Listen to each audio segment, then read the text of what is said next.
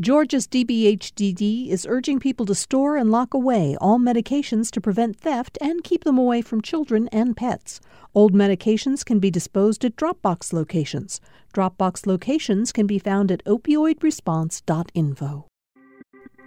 Welcome to the new Georgia Today podcast from GPB News. Today is Monday, January 2nd, 2023. This is the first episode of the new year. Happy New Year to you.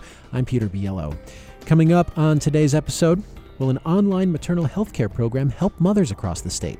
One Atlanta OBGYN practice is looking to find out. The FDA is using blockchain technology to track your food from farm to table. And we'll revisit a story we really enjoyed the story of how Savannah's scariest stories aren't about ghosts. These stories and more are coming up on Georgia Today. An Atlanta OBGYN practice is piloting an online maternal health care program. Virtual prenatal care visits could make care more accessible for patients in and outside metro Atlanta. GPB's Ellen Eldridge has more. Mothers to be can now use telehealth after the 20th week of pregnancy, and enhanced post delivery monitoring kits help determine risks like preeclampsia and depression. Dr. Jill Purdy is the medical director at Northside Women's Specialists.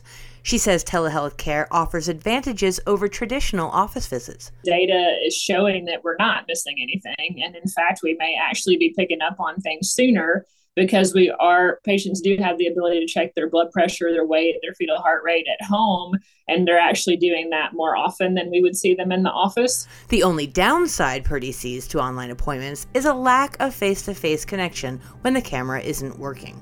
For GPB News, I'm Ellen Eldridge. The Food and Drug Administration, which regulates nearly 80% of the nation's food supply, is turning to blockchain technology to track food from farm to table. GPB's Sofi Gratas reports. According to the FDA, tracking contaminated foods via blockchain will take about a week compared to the average month under the old model. The new tracking system is the latest mandate under the 2011 Food Safety and Modernization Act. Thousands of people are hospitalized every year with foodborne illnesses, and billions of dollars are spent on associated medical costs. The updated food traceability list includes soft cheeses, tomatoes, deli salads, nut butters, and other items more often associated with disease outbreaks. Those items will be assigned lot codes that can track food digitally. Harvesters, processors, manufacturers, and others in the food chain have three years to start complying with the new record keeping system effective next month. For GPB News, I'm Sofi Gratas in Macon. As we look back at some stories you might have missed in 2022, we'll learn how students in metro Atlanta schools got the chance to mingle with barnyard animals and learn about food production as part of a new USDA initiative to get young Georgians interested in agriculture. GPB's Riley Bunch reports. Tuesday was not a typical day at Chattahoochee Hills Charter School.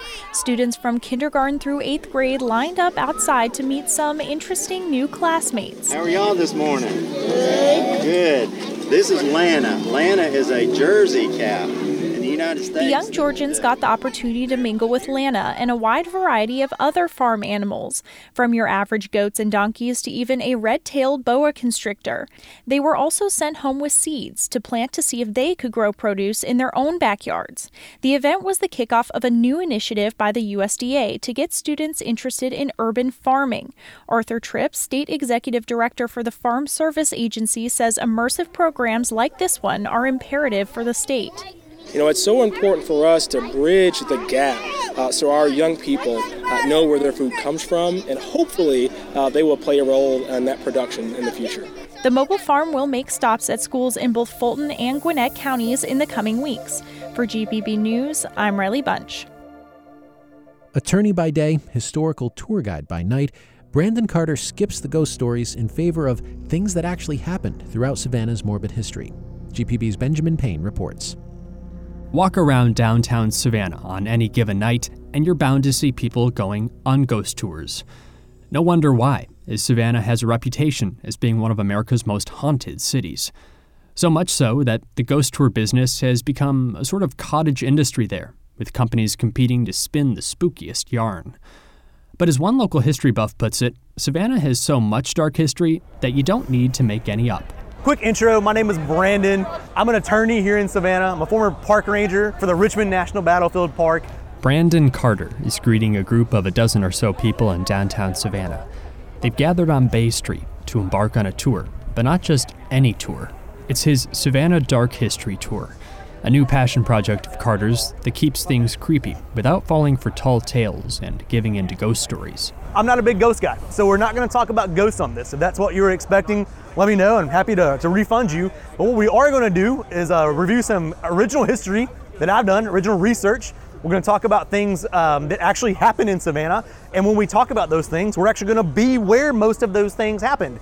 Um, we're also going to poke some holes in some of those ghost tour myths. One of the first stops on the tour is Johnson Square. It was the first of the city's iconic public squares to be laid out when Savannah was established in 1733. Savannah was built upon death.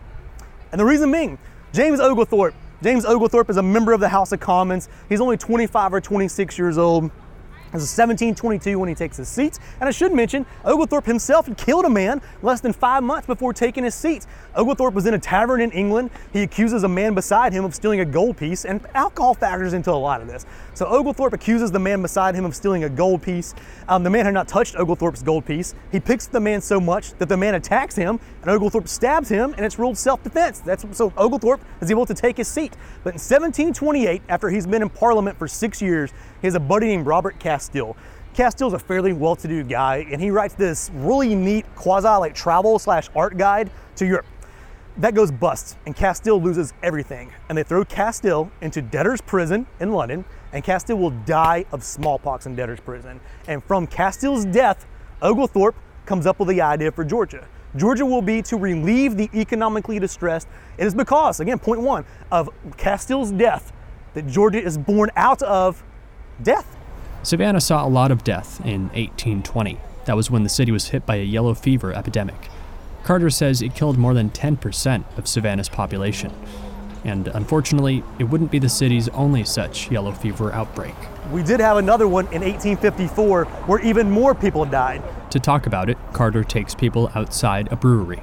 It used to house a hotel called City Hotel. The myth is that hundreds of people died in this hotel during yellow fever. Here's your first myth busting of the evening. This is the only hotel that stayed open in the 1854 yellow fever epidemic. So, if anything, this is the place that saved lives. Yellow fever killed over 1,000 people. It's 1,060 people in Savannah in 1854. It killed 10 doctors, it killed three med students, and the Catholic bishop here. Uh, ironically, not even ironically, I should say sadly, during the yellow fever epidemic, a hurricane hit in the second week of September. So not only do you have yellow fever running rampant, but now you've got people who've lost homes, people who have drowned. It was horrible in Savannah in 1854. They didn't know what was causing it. Um, it, things that were blamed for it in 1854, of course, we now know, of course, it's mosquitoes, but they blamed that m- there was mud being dredged from the river so that bigger ships could get up it. They blamed it on the mud that was being piled up on either side of the river. And they also blamed it on germs from a Danish ship.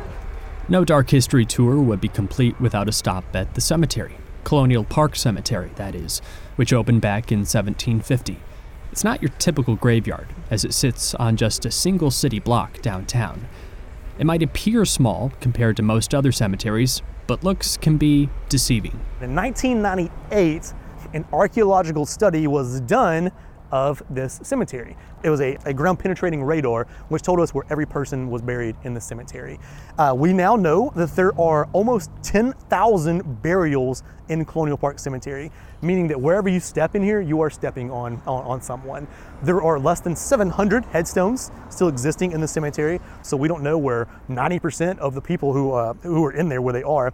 Um, and again, this is something that I think truly is dark history Carter says that study also busted a commonly held myth that still perpetuates today. The myth being that Colonial Park Cemetery houses a mass grave from the city's first yellow fever epidemic. In fact, the ground penetrating radar found no sign of that. Though almost every inch of this ground is used and people are buried side by side, there was no large amount of ground disturbed that could house an actual mass burial in there. So there are all individual graves in there. A few stops later, we arrive at the endpoint of the tour the Mercer House, also known as the Mercer Williams House. It was here that antique dealer Jim Williams fatally shot 21 year old Danny Hansford in the early 80s. The killing was the basis of a book published in 1994 that you may have heard of. Called Midnight in the Garden of Good and Evil. It will stay on the New York Times bestseller list for three years. Savannah's economy at that time is not driven by tourism, but because of what happens in that book, and people want to come to Savannah and see the zoo animals that are the citizens of Savannah, the tide takes up. In 2019, pre COVID, 15 million people came to Savannah and spent $3 billion. Remember, Savannah is born out of death, and Savannah thrives because of the death of Danny Hansford. Savannah is the only city in America that is born out of death and that thrives out of death. Not Salem, Massachusetts, not Gettysburg, Pennsylvania can make that claim. I think that Savannah and death are more intertwined than any other city in the United States. Thank you all so much for spending two hours on a Saturday night in college football season, no less, uh, coming out here. If y'all have any questions, please feel free to lay them on me, and I'd be happy to happy to answer them. I did have one question for Carter after the tour. Throughout the tour, there are a few moments when you would like bust myths. Would you consider yourself a Ghostbuster? That's the most awesome question ever. I would absolutely consider myself a Ghostbuster, um, and I may start using that. Thank you. For GPB News, I'm Benjamin Payne in Savannah.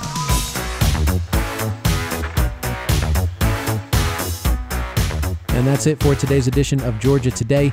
For more news from GPB, check out our Georgia Today newsletter at gpb.org/newsletters and visit our website gpb.org/news. Your feedback is welcome as always. Tell us by email what you've been thinking about this podcast, maybe something you'd like to hear on it in the new year. You can email us at georgiatoday at gpb.org. I'm Peter Biello. Thank you so much for listening.